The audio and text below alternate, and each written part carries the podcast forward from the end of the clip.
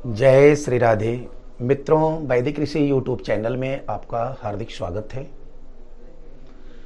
आज हम आपके सामने प्रबल रूप से धन हानि के कैसे योग बनते हैं, इसके विषय में बताने जा रहे हैं। धन हानि के योग बनने के साथ साथ पहले तो हमें ये जानना है कि धन की प्राप्ति कैसे होती है। सभी को मालूम है कि केंद्र स्थान और त्रिकोण स्थान केंद्र स्थान एक चार सात दस भाव, ये जो है, ये केंद्र है, जिनको हम विष्णु के रूप में जानते हैं। पाँच नौ भाव, पांचवा घर और नौवां घर यह लक्ष्मी के रूप में माना जाता है। जब यहाँ पे केंद्र और त्रिकोण का आपस में संबंध होता है तो धन का योग बनता ही बनता है। साथ में एक और भाव है, लाभ भाव, एकादश भाव, जो आपकी इच्छाओं की पूर्ति का भी है और उसे लाभ भाव भी बोला जाता है, ग्यारहवा भाव। तो ये जो सात भाव है, केंद्र, त्रिकोण और लाभ भाव, ये मिला के सात भाव हैं, जिनसे धन आने का योग, आपकी जब इसकी दशा, अंतरदशा, प्रत्यंतर दशा चलती है तो निश्चित ही आपको धनार्जन का योग बनता है, लाभ मिलता है। अगर आपका जन्म समय और टाइम बहुत अच्छे और सुंदर ढंग से मिनट तक सही है तो आप अपनी दशा को प्राण दशा तक देख सकते हैं और उससे आपको जो फलादेश मिलेगा, वह बहुत ही सटीक उत्तर प्राप्त होगा। तो आज हम आपको इनके विपरीत, जैसे हम निर्धन योग या धन के हानि का योग कैसे बनता है। जब भी जान लीजिए कि जो त्रिक भाव है, जैसे छठा भाव, आठवां भाव और बारहवां भाव, ये छह आठ बारह भाव एक प्रकार का खराब भाव माना जाता है। यह आपस में ही अगर स्थान परिवर्तन करते हैं तो राजयोग बन जाता है। परंतु अगर आपस में स्थान परिवर्तन न करके, ये जिस जिस भाव में इनके स्वामी बैठते हैं, उस उस भाव को ये नुकसान पहुंचाते हैं।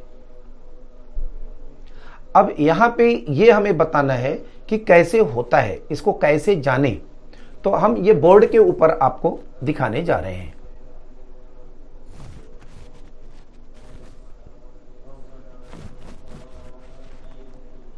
यहाँ पे मैंने एक चक्र बनाया हुआ है। तो जो घर है, हमने सीधा सीधा उसको प्रदर्शित किया हुआ है। कि पहला घर, माने पहला अंक जिस, जिसको लिखा हूँ, वह एक, वह पहला घर है। दूसरा अंक जो लिखा हूँ, वो दूसरा घर है। ऐसे करके मैंने बारह घरों को लिख दिया। और आप इनको भाव मानिएगा। ये जो बारह घर हैं, ये बारह भाव हैं। इन बारह भावों को अब मैंने आपको बताया कि केंद्र आप जहाँ जहाँ पे अंक लिखा हुआ है, एक, चार, सात, दस। ये जो भाव है, इसको केंद्र कहते हैं।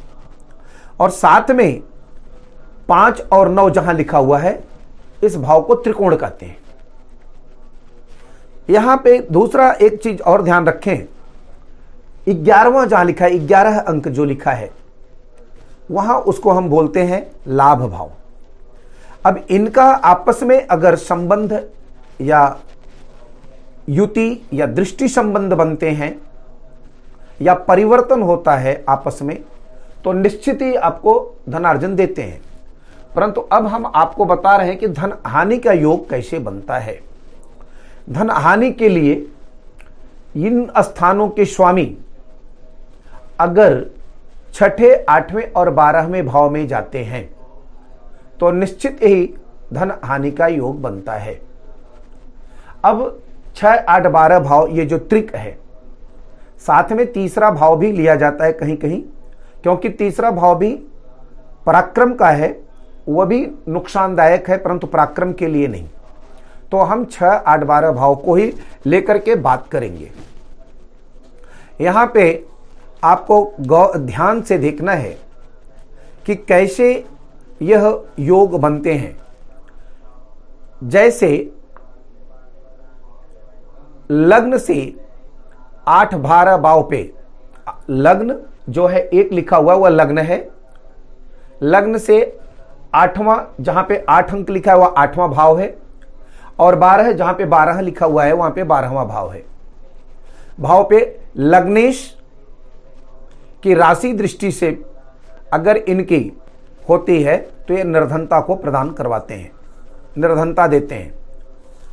जैसे ध्यान रखें कि लग्न का मालिक, अगर छ आठ, बारह भाव के साथ, इनके स्वामी के साथ संबंध स्थापित करे, दृष्टि में हो तो धन की हानि करते हैं। अगर इनके साथ बैठ जाएँ तो नुकसान करते हैं, आपको पीड़ा देते हैं। जब इनकी दशा अंतरदशा आती है तो ये आपको ज़्यादा पीड़ित करते हैं। साथ में ये ध्यान रखें कि जब लग्नेश, लग्न का मालिक और छठे भाव का मालिक। जो अंक हमने लिखा उसी की बात कर रहे हैं। लग्नेश का मतलब जब हम लग्न बोलें तो लग्न का स्वामी, वह लग्नेश होता है। छठे भाव का स्वामी खष्टेश होता है। तो जब लग्नेश और खष्टेश का संबंध मार्केश से हो जाए तो भी आपको धन हानि का योग बनाएँगे। यह लग्नेश का अष्टम में मार्केश से युत या दृष्ट हो तो भी लग्नेश का अष्टम भाव में विराजमान हो और मार्केश से उसकी संबंध या युति या दृष्टि के द्वारा हो तो निश्चित याद रखिएगा कि वो भी धन हानि का योग बनाते हैं। जैसे ध्यान, एक और बात ध्यान रखना है कि पंचमेश, पाँचवें स्थान का अधिपति, पंचमेश छठे और नौवें, पाँचवें स्थान का अधिपति छठे भाव में हो और बारह नौवें भाव का अधिपति जो नवा अंक लिखा है, जिसको हम नौवें से बोलते हैं, नौवें भाव का मालिक बारहवें भाव में हो तथा दोनों ही मार्केस, यानी कि दूसरे और सातवें घर के मालिक से देखे जाते हो या उनकी दृष्टि हो। देखने का मतलब क्या है? कि हर ग्रह अपने स्थान से सातवें भाव को देखता है।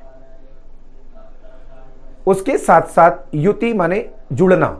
अगर या तो उनके साथ हो, बैठा हो तो भी समस्याएँ उत्पन्न करता है, यानी निर्धनता देता है, यानी धन को नाश करता है, धन लेने नहीं देता। इसी प्रकार से आप अगर आगे बढ़ेंगे तो ये जो निर्धनता का योग है आप किसी की कुंडली में देख सकते हैं कि ऐसे जातक, ऐसे व्यक्ति की धन की कमी, असफलता कब प्राप्त होती है? और वह दशा अंतर दशा से, प्रत्यंतर दशा से आप प्रत्यंतर दशा तक लिया करिए। अगर आपका टाइम एकदम क्लियर और मिनट तक है, तब तो आप उसे प्राण दशा तक ले जाएँ। अगर प्राण दशा तक आपको समझ में आ रहा हो तो। अन्यथा आप केवल महादशा, अंतरदशा और प्रत्यंतर दशा तक की बात करें। और इन तीनों का संबंध आपको जोड़ना अनिवार्य है। क्योंकि महादशा एक लंबी दूरी का होता है सालों में होता है। अंतरदशा आपका वह भी साल में होता है कभी कभी वो महीने में भी होता है। परंतु प्रत्यंतर दशा वह आपका साल से लेकर के महीने में होता है। उससे फ़ायदा क्या होता है कि हमें पता चलता है कि मेरा कैसा समय चल रहा है। अगर मेरा समय और अच्छा होता है तो हम प्राण दशा तक जब जाते हैं तो यह मुझे मात्र हफ़्ते, दो हफ़्ते, दो दिन, चार दिन का ही परिणाम देता है। और ये हमें पता चलता है कि जो हम मेहनत कर रहे हैं, उसका परिणाम आने वाला है या नहीं है।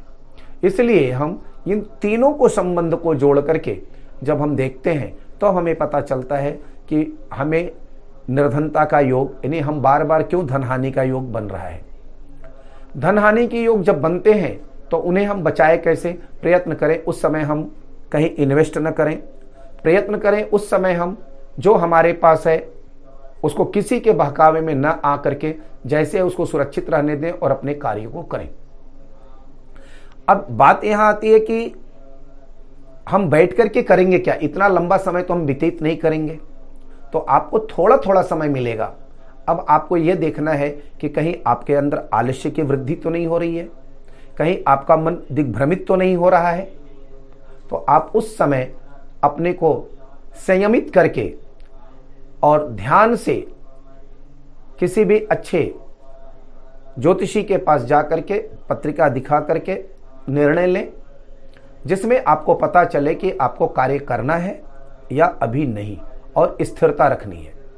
तो हमें तब पता चलता है कि यह हमें धन लाभ का योग या जो निर्धनता का योग बना हुआ है, धन हानि का, एक चीज़ ज़रूर ध्यान रखें कि राहु, केतु और शनि इसके साथ साथ बारहवें का मालिक, बारहवें भाव का मालिक, ये सब भी आपको धन हानि के तरफ़ प्रेरित करते हैं। अगर इनकी दृष्टि है, अगर अच्छे ढंग से नहीं है तो निश्चित ये नुकसान करेंगे। जैसे छह, आठ, बारह भाव के स्वामी नुकसान करते हैं, वैसे ये निश्चित वहाँ पे अभाव उत्पन्न करते हैं। शनि भी अभाव उत्पन्न करता है। जब योग कारक बनता है तो आपको लाभ देता है। अगर योग कारक नहीं बना तो आपको आलस्य देता है, खिन्नता देता है, मन के अंदर विकार उत्पन्न करता है। आप परेशान हो जाते हैं और उस परेशानी में जब आप बढ़ता है तो आप अपना नुकसान स्वतः करते हैं। फिर यह कहा जाता है कि इन्होंने किया, इन्होंने नहीं। जब हम परेशान हो जाएँगे तो निश्चित है अपना नुकसान स्वतः करेंगे।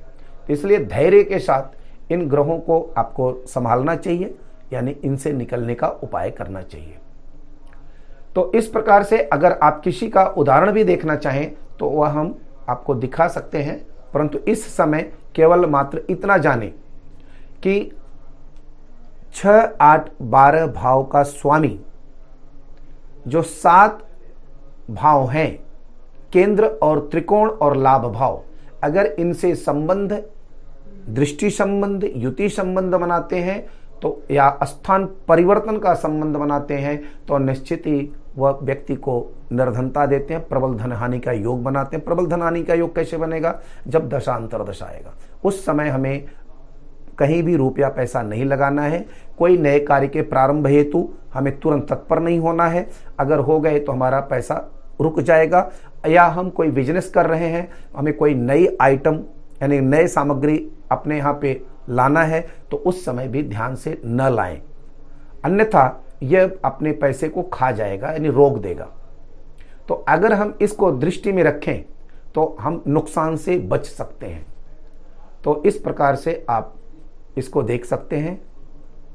मित्रों, अगर आपको ये समझ आने में समस्या आ रही हो कि ये क्या है तो आप, हमारी कुंडली ऐप है, उसे आप डाउनलोड करके, उसमें आप पूरी जनपत्री देख सकते हैं। और जो मैंने ये आपको प्रयोग बताया है, उस प्रयोग को उस पर अप्लाई करें, आपको निश्चित अच्छे फल की प्राप्ति होगी। और यह दरिद्र योग से बचने का जो साधारण सा योग है, उस समय हमें शांति से समय को बिताना चाहिए। साथ में शिव को जल चढ़ाना चाहिए और प्रयत्न करें कि अपने माता पिता के साथ अच्छे संबंध को रखें।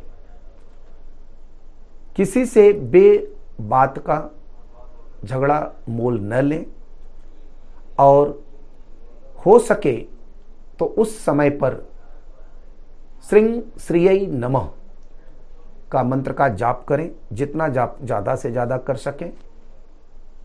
ओम श्रृंग श्रीय नमः। यह भी कर सकते हैं, इससे भी लाभ मिलेगा। और यह जो आपके विद्वान पंडित या बुज़ुर्ग आपको उपाय सुझाते हैं, उस उपाय को करके भी आप लाभ ले सकते हैं। जय श्री राधे।